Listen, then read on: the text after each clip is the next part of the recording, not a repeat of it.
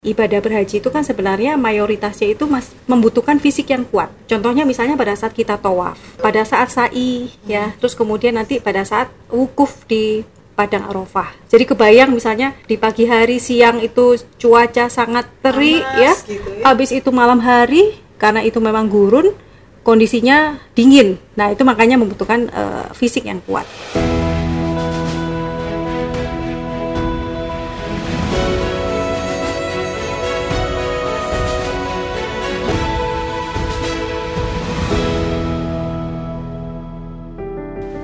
Assalamualaikum warahmatullahi wabarakatuh. Ketemu lagi dengan saya Milani Di lantai 19 Muhammad Tower, Jakarta Selatan. Teman-teman BMers pastinya sudah tahu pandemi COVID-19 menyebabkan waktu tunggu haji semakin lama. Ditambah juga pemerintah Arab Saudi menutup pintu keberangkatan untuk haji dan umroh selama 2 tahun ke belakang kita juga berpacu nih karena ada pandemi COVID-19, waktu tunggu kita untuk berangkat haji menjadi semakin panjang. Seringnya masyarakat berpikir untuk menunda keberangkatan haji karena biaya haji yang relatif mahal, jadi harus mengumpulkan uang dan menabung terlebih dahulu supaya bisa berangkat haji. Nah, tapi di sisi lain dengan menunda, kita juga menjadi lebih lama lagi menunggu masa keberangkatan haji yang semakin panjang. Jadi sebisa mungkin kita seharusnya bisa naik haji sedini atau semudah mungkin.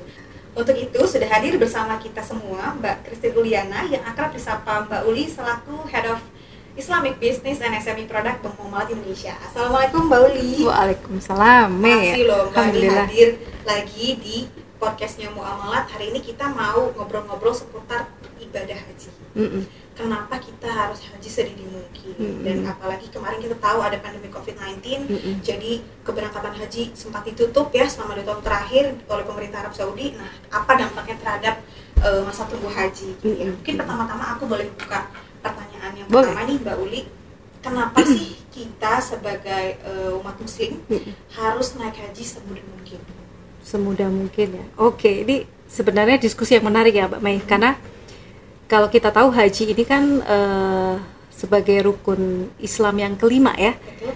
em, di mana sebenarnya kalau kita melihat eh, dibanding dengan ibadah-ibadah yang lain, haji ini memiliki kekhususan Kekhususan ya, tersendiri. ya, karena ada term and condition.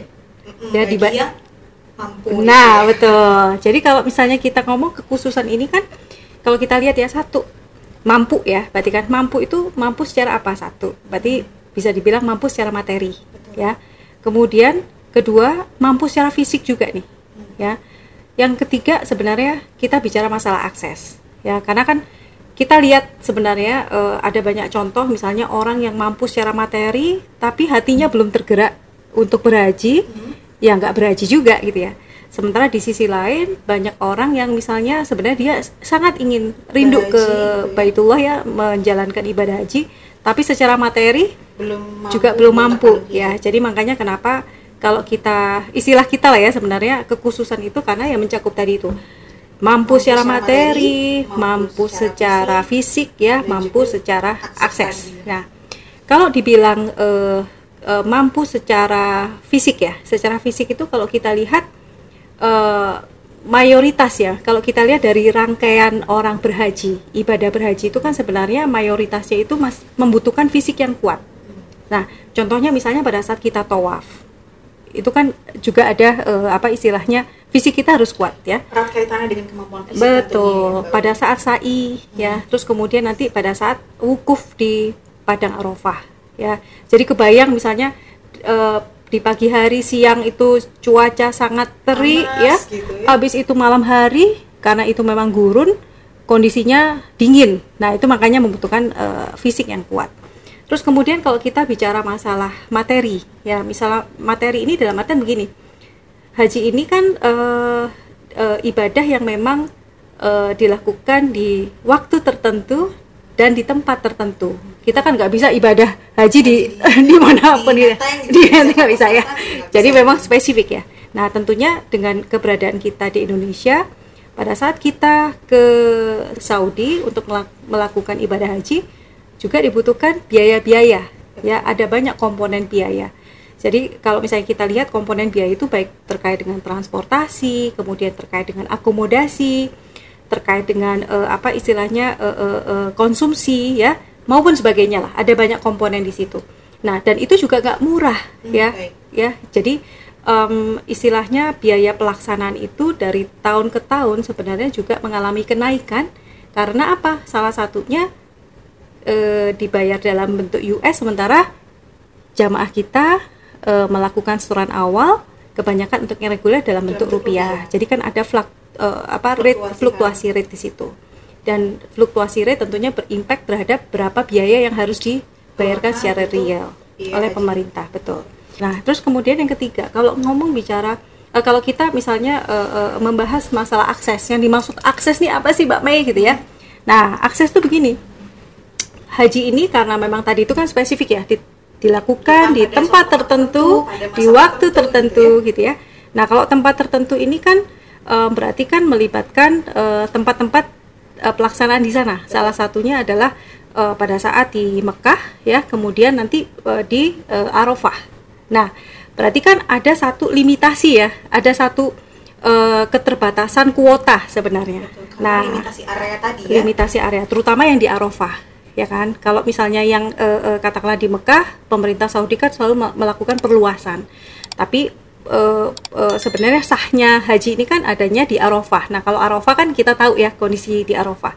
Nah, limitasi limitasi uh, uh, kuota ini tentunya impactnya terhadap apa? Ya, impactnya adalah terhadap kuota yang diberikan oleh pemerintah Saudi kepada masing-masing negara. Betul. Ya, karena kan yang melaksanakan ibadah haji ini kan seluruh dunia.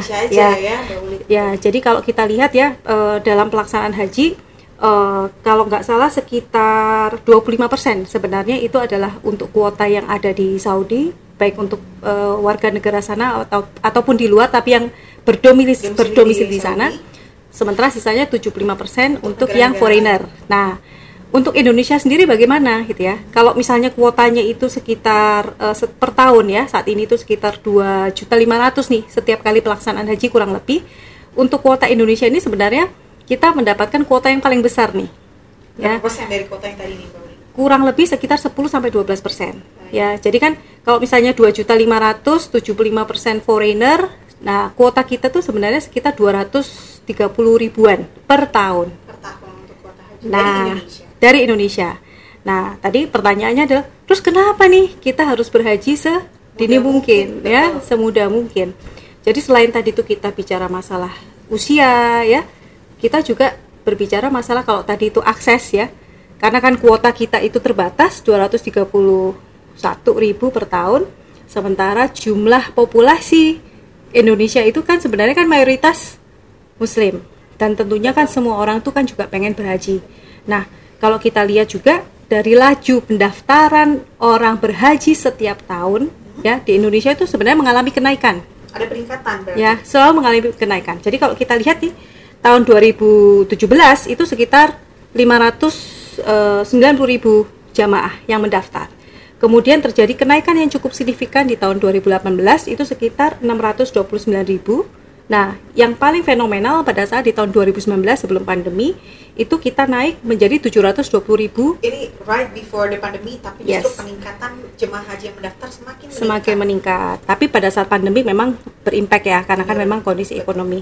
Nah, tadi saya gambarkan bahwa ini ada kuota nih ya yang di uh, yang diberikan dari pemerintah Saudi kepada Indonesia sekitar 231 ribu per tahun untuk pelaksanaan. Sementara di sisi lain laju pendaftaran ya itu semakin besar. Nah, jadi kan uh, kalau kita melihat semacam ada bottleneck ya.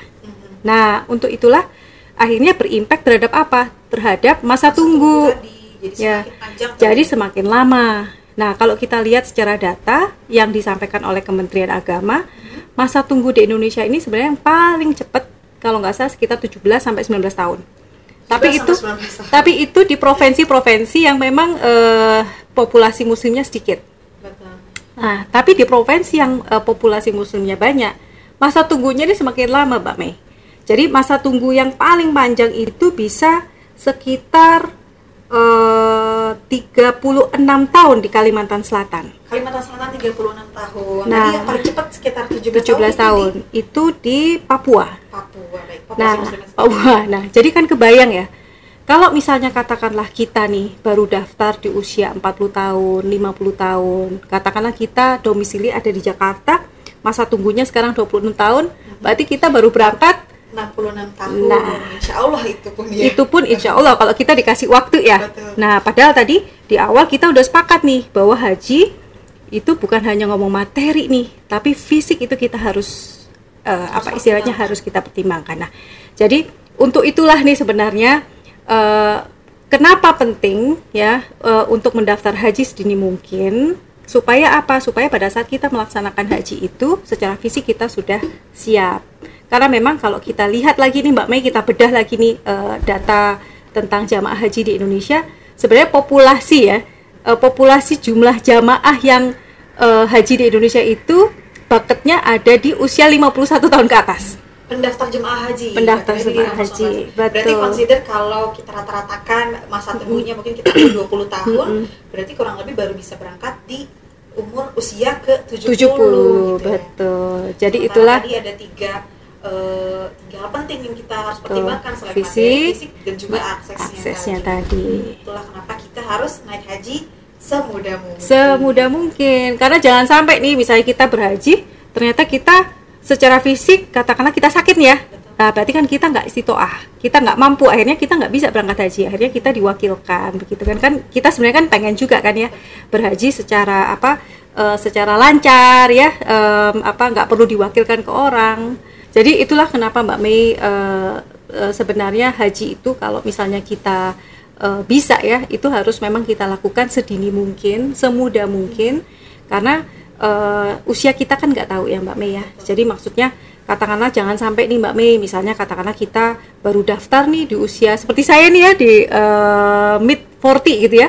Habis itu saya masih harus menunggu sekitar 25 atau 30 tahun ke depan. Udah nabung nih gitu ya. Ternyata di separuh perjalanan ternyata usia saya nggak nyampe di situ gitu. Nah itu yang em, sebenarnya harusnya menjadi pertimbangan bagi kita betul semua ya, Mbak ya. betul jadi kan kebayang ya kalau misalnya seusia Mbak Mei eh, milenial gitu ya milenial. Umur 20 tahun 20-an, udah daftar. sudah daftar udah bisa nabung. Udah bisa nabung. sekitar 20 ya sampai 20 tahun. Berarti kan Mbak Mei ber- eh, melakukan Insya haji Allah di ya, usia 45 Mbak Uli tahun. masih fisik secara fisik masih yes capable ya. betul betul. Itulah tadi alasannya kenapa kita harus naik haji semudah mungkin nah Mbak Uli tadi kita sudah bahas eh, terkait dengan eh, kemampuan materi Mm-mm. kemampuan fisik dan juga akses nah terkait dengan materi nih Mbak Uli misalnya di tahun 2022 eh, akses kita atau eh, eh, haji kuota haji sudah dibuka lagi oleh pemerintah Arab Mm-mm. Saudi biaya untuk dapat porsi hajinya kira-kira berapa nih Mbak? Oh oke. Nah ini mungkin boleh dilurusin, Boleh. boleh dilurusin ya, em, supaya lurus gitu ya mungkin. supaya tidak salah ya Saya tidak salah. Jadi kalau komponen biaya haji ini untuk eh, jamaah sebenarnya kan ada dua ya, setoran awal dan setoran lunas. Kalau setoran awal saat ini sih masih di kisaran 25 juta berarti itu untuk porsi haji untuk mendapatkan porsi, Porsi haji. haji. Nah, tapi eh, atas pada saat misalnya katakanlah eh, kita sudah dipanggil untuk melaksanakan, melaksanakan haji di tahun berjalan, komponen biaya ini eh, sebenarnya pemerintah eh, menentukan nih Mbak Mei. Jadi sebenarnya domain untuk menentukan ini pemerintah.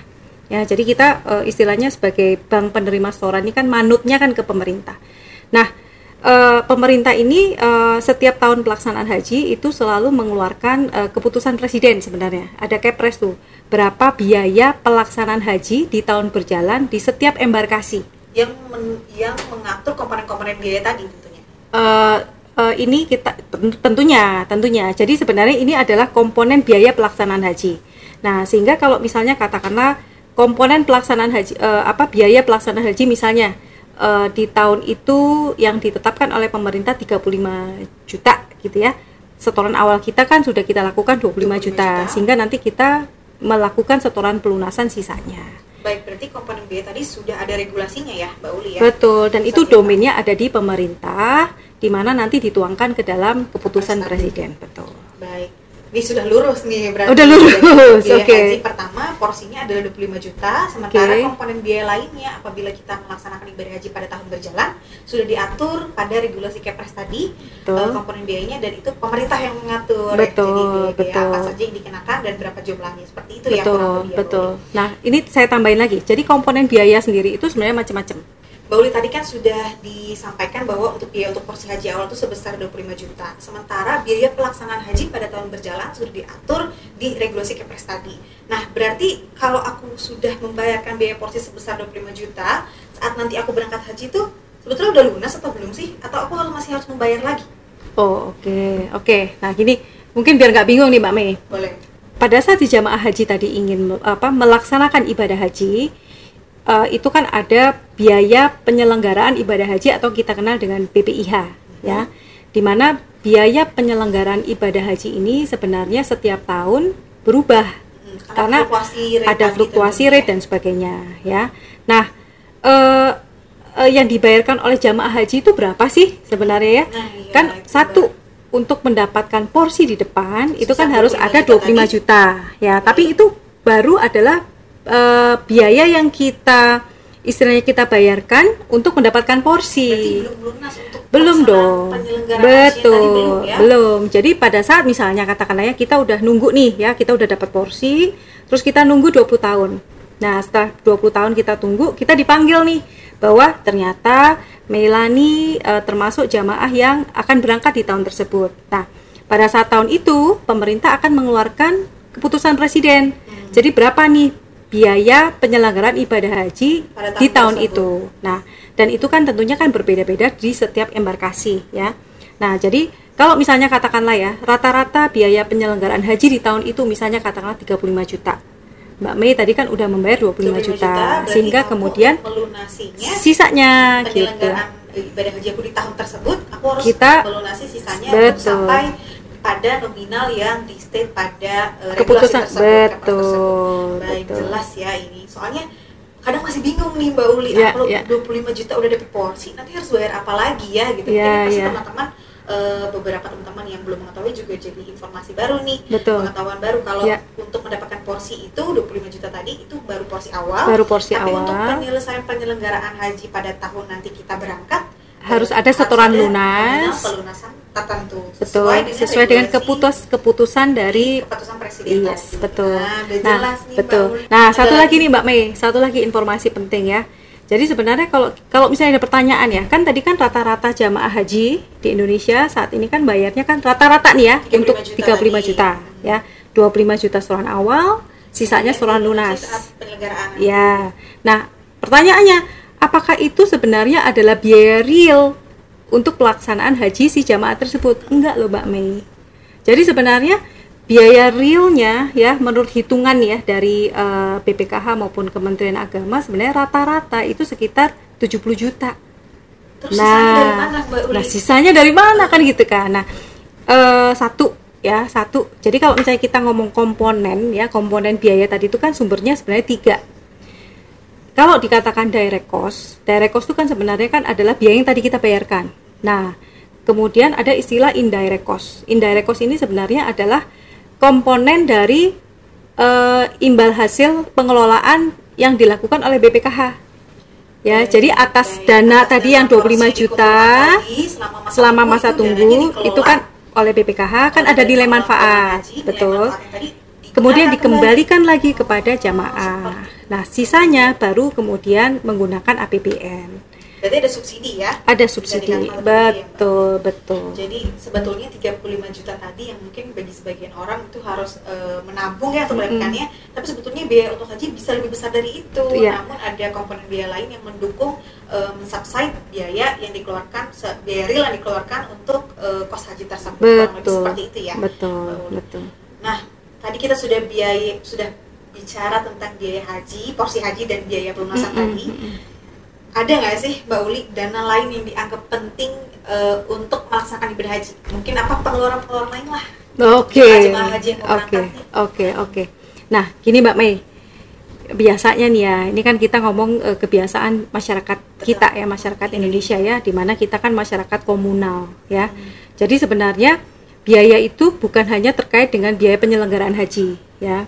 Even biaya penyelenggaraan haji aja sebenarnya tidak berhenti sampai setoran awal setoran lunas ya. Tapi kan kadang kita harus belanja perlengkapan untuk menjalankan ibadah haji Jadi apa misalnya baju dan sebagainya, lah, perlengkapan-perlengkapan kita di sana, misalnya obat dan sebagainya. Terus kemudian belum lagi misalnya suntik meningitis ya, itu kan juga ada biaya ya. Terus kemudian kedua, karena kita masyarakat komunal, biasanya kalau kita sebelum berangkat, kita tuh kan eh, doa bersama, pengajian gitu kan, itu kan tentunya Sudah juga ada menjadi biaya. Betul, ya betul. Sendiri. Belum lagi kalau misalnya kita punya keluarga ya, yang kita tinggalkan, mereka kan juga harus eh, istilahnya ada kebutuhan nih. Nah, berarti kan kita harus ya. memberikan sangu nih istilahnya kan. Nah, yang sama yang terakhir kebiasaan kita nih kalau misalnya kita pergi kita kan belanja nih di sana atau misalnya kasih oleh-oleh nah itu kan juga ada betul gitu ya. jadi sebenarnya ada banyak komponen biaya Biaya yang lain. biaya lainnya yang eh, apa eh, yang istilahnya juga kita harus siapkan yang menjadi bagian dari pelaksanaan haji tadi betul ya Mbak Uli betul ya. Nah, Mbak Uli kan tadi kita sudah ngobrol nih biaya-biaya gitu ya. Ada biaya porsi, ada biaya pelunasan, juga ada biaya-biaya lain yang mungkin akan keluar saat nanti kita eh, melaksanakan ibadah haji. Terus gimana sih nih Mbak caranya supaya kita minimal dapat porsi dulu deh yang 25 juta sekarang ini supaya kita dapat kuota. Jadi kita nggak makin panjang lagi nih masa tunggunya nanti. Gimana kira-kira tips and saya tuh jadi ingat loh Mbak Mei. Tadi kan karena kita bahas masalah haji muda ya. Hmm. Tadi kan kita udah ngomong ya masalah usia lah, masalah fisik lah, masalah akses, lah. Ini satu penting nih. Kenapa eh, kalau kita daftar sedini mungkin atau semudah mungkin? Karena beban pada saat kita masih muda itu tidak sekompleks pada saat kita sudah menikah, pada saat kita sudah berkeluarga gitu kan. Nah, jadi salah satu poin yang penting itu sebenarnya adalah perencanaan. Ya, karena kan planning planning is a must, ya. Jadi kalau misalnya katakanlah kita eh, buat teman-teman nih sebenarnya teman-teman milenial terutama ya teman-teman yang baru kerja itu sebenarnya adalah usia yang tepat untuk melakukan perencanaan ya jadi em, perencanaan itu bukan hanya untuk perencanaan eh, eh, apa eh, sekedar jalan-jalan ya tapi ini bagaimana kita bisa eh, eh, apa merencanakan eh, untuk mendapatkan porsi sedini mungkin. nah jadi kalau misalnya katakanlah misalnya kalau kita ngomong eh, masalah perencanaan keuangan eh, dari gaji kita ya katakanlah misalnya 50% kita pakai untuk kebutuhan hidup ya 30% misalnya katakanlah kita pakai untuk Ya, eh, ini ya apa misalnya kalau kita katakanlah punya eh, KPR atau misalnya katakanlah Cicilan. punya cicilan yang lain lah ya. Nah di situ kan ada kita sisakan lah. Misalnya 10% sebenarnya eh, kita pakai untuk eh, melakukan perencanaan mendapatkan porsi haji. Ya Baik. jadi kebayang kan Mbak Mei? Kalau misalnya katakanlah saya nih misalnya ya eh, gaji 5 juta nih misalnya 10% 500 ribu seta- sebulan berarti kan untuk mendapatkan 25 juta sebenarnya hanya butuh kurang lebih sekitar lima tahun ya Mhm. kalau misalnya katakanlah di usia 23, 23 udah baru mulai sudah mulai bekerja, udah sudah mulai bekerja udah mulai planning Mhm. paling di usia 28 tahun dia sudah Bisa bisa mendapatkan porsi ya kan Biasanya misalnya saat itu belum berkeluarga, setelah berkeluarga porsinya sudah dipegang. gitu. betul Jadi eh, kekompleksitasan kita dalam pengeluaran menjadi eh, lebih terkontrol gitu ya pada saat Betul, kita awal betul. mulai meniti karir tadi Betul. sambil menyisihkan menabung untuk mendapatkan porsi betul tadi. betul Jadi sebetulnya bisa dimulai dari sekarang nih ya untuk teman-teman mungkin yang baru starting karir gitu ya Mbak Mm-mm. Uli mungkin dari tabungan dari gajinya bisa disisihkan untuk nabung biaya porsi haji. Mm-mm. jadi nggak jadi nggak hanya nabung ke Jepang nggak hanya nabung untuk ke Korea gitu ya tapi kita haji ya itu juga harus nabung gitu Dan juga kan bisa direncanakan dari sekarang. Betul, betul. Karena saya punya cerita Mbak Mei. Jadi, jadi pada saat saya kuliah dulu nih, pada saat kita pada saat itu masih berpandangan eh, untuk konsumtif ya. Misalnya katakanlah pengen jalan-jalan ke Jepang lah. iya, liburan pengen lihat. Disneyland lah. Saya punya teman satu orang ya, yang dia itu sebenarnya sudah memplanning untuk mendapatkan porsi. Nah, itu tahun sekitar tahun eh, 2000-an Mbak Mei. Pada saat itu kan juga masa tunggu haji itu kan belum panjang ya. Seperti sehingga sekarang. betul, sehingga dia eh, istilahnya bisa mendapatkan porsi kalau nggak salah di usia 25 tahun, dia bisa berhaji alhamdulillah di usia 35 dalam kondisi fisik yang fit.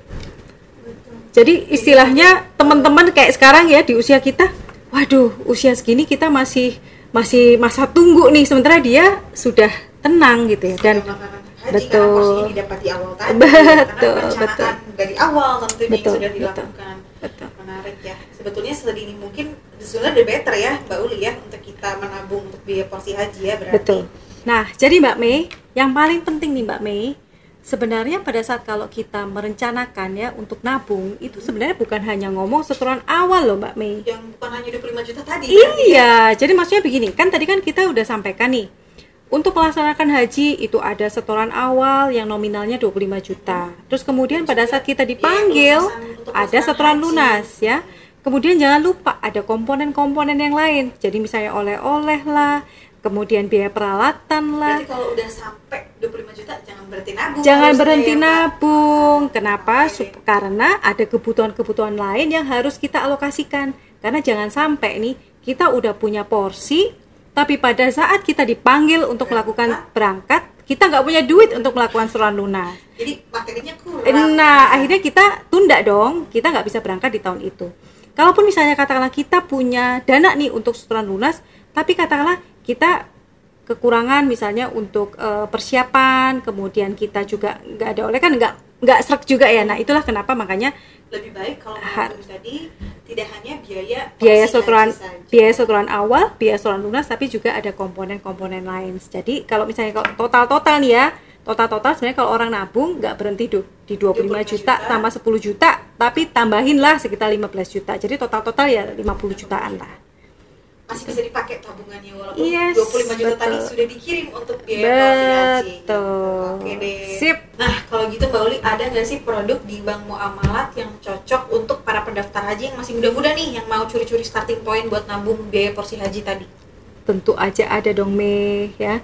Jadi kita ini kan sebagai bank syariah pertama yang murni syariah, tentunya kita juga memfasilitasi buat eh, teman-teman eh, di luar sana yang mulai ingin merencanakan untuk mendapatkan porsi haji.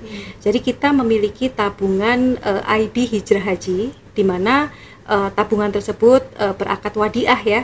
Nah, jadi teman-teman nanti eh, bisa menyisihkan sebagian dari pendapatannya untuk mulai menabung untuk mendapatkan porsi dan karena kita adalah sebagai bank penerima setoran pada saat nanti eh, tabungan tadi sudah mencapai 25 juta, nanti porsi baru haji untuk tadi. porsi haji kemudian kita daftarkan untuk mendapatkan porsi gitu. Jadi- Jadi, Seamless ya prosesnya ya. Betul. Sudah nabung, sudah mencapai nominal untuk mendapatkan porsi, langsung didaftarkan untuk mendapatkan porsi haji Betul. kalau nabung di bank muamalat. Betul. Dan yang paling penting karena kita adalah bank syariah, tentunya pengelolaan dana juga dilakukan sesuai dengan prinsip-prinsip syariah. Ya, jadi insya Allah juga eh, di hati kita lebih tenang eh, dan insya Allah nanti ibadah yang kita jalankan juga lebih berkah. Insya Gitu, Allah. insya Allah. Mbak Uli tadi akadnya wadiah berarti biasanya kalau anak muda suka perhitungan ya. Aku tadi potong-potong ada potongan biaya admin gak sih Mbak? Tidak ada potongan admin untuk eh, tabungan, Tabungan haji. Hijrah. Jadi aman ya dana simpanan kita untuk tabungan porsi haji kita Mm-mm. bisa kita kumpulkan gitu ya sampai dapat porsi haji langsung daftar porsi Betul. haji. Luar biasa. Betul. Terima kasih Mbak Uli tadi sharing tips and triknya tentang haji. Kenapa kita harus haji sedini mungkin, semudah mungkin. Karena the sooner the better ya Yes, dapat porsi haji betul. ya. Mungkin teman-teman juga eh, mendapatkan banyak informasi dari perbincangan kita hari ini bersama Mbak Uli. Tentunya nggak usah ragu lagi untuk mulai curi-curi starting point nih untuk nabung buat dapat porsi haji sebesar 25 juta sebelum masa tunggunya makin panjang. Mungkin itu aja ya Mbak Uli. Ada lagi yang mau disampaikan? Cukup. Oke, kalau gitu terima kasih banyak Mbak Uli atas eh, sharing-sharingnya. Semoga bermanfaat. Kalau gitu kita pamit. Wassalamualaikum warahmatullahi wabarakatuh. Waalaikumsalam.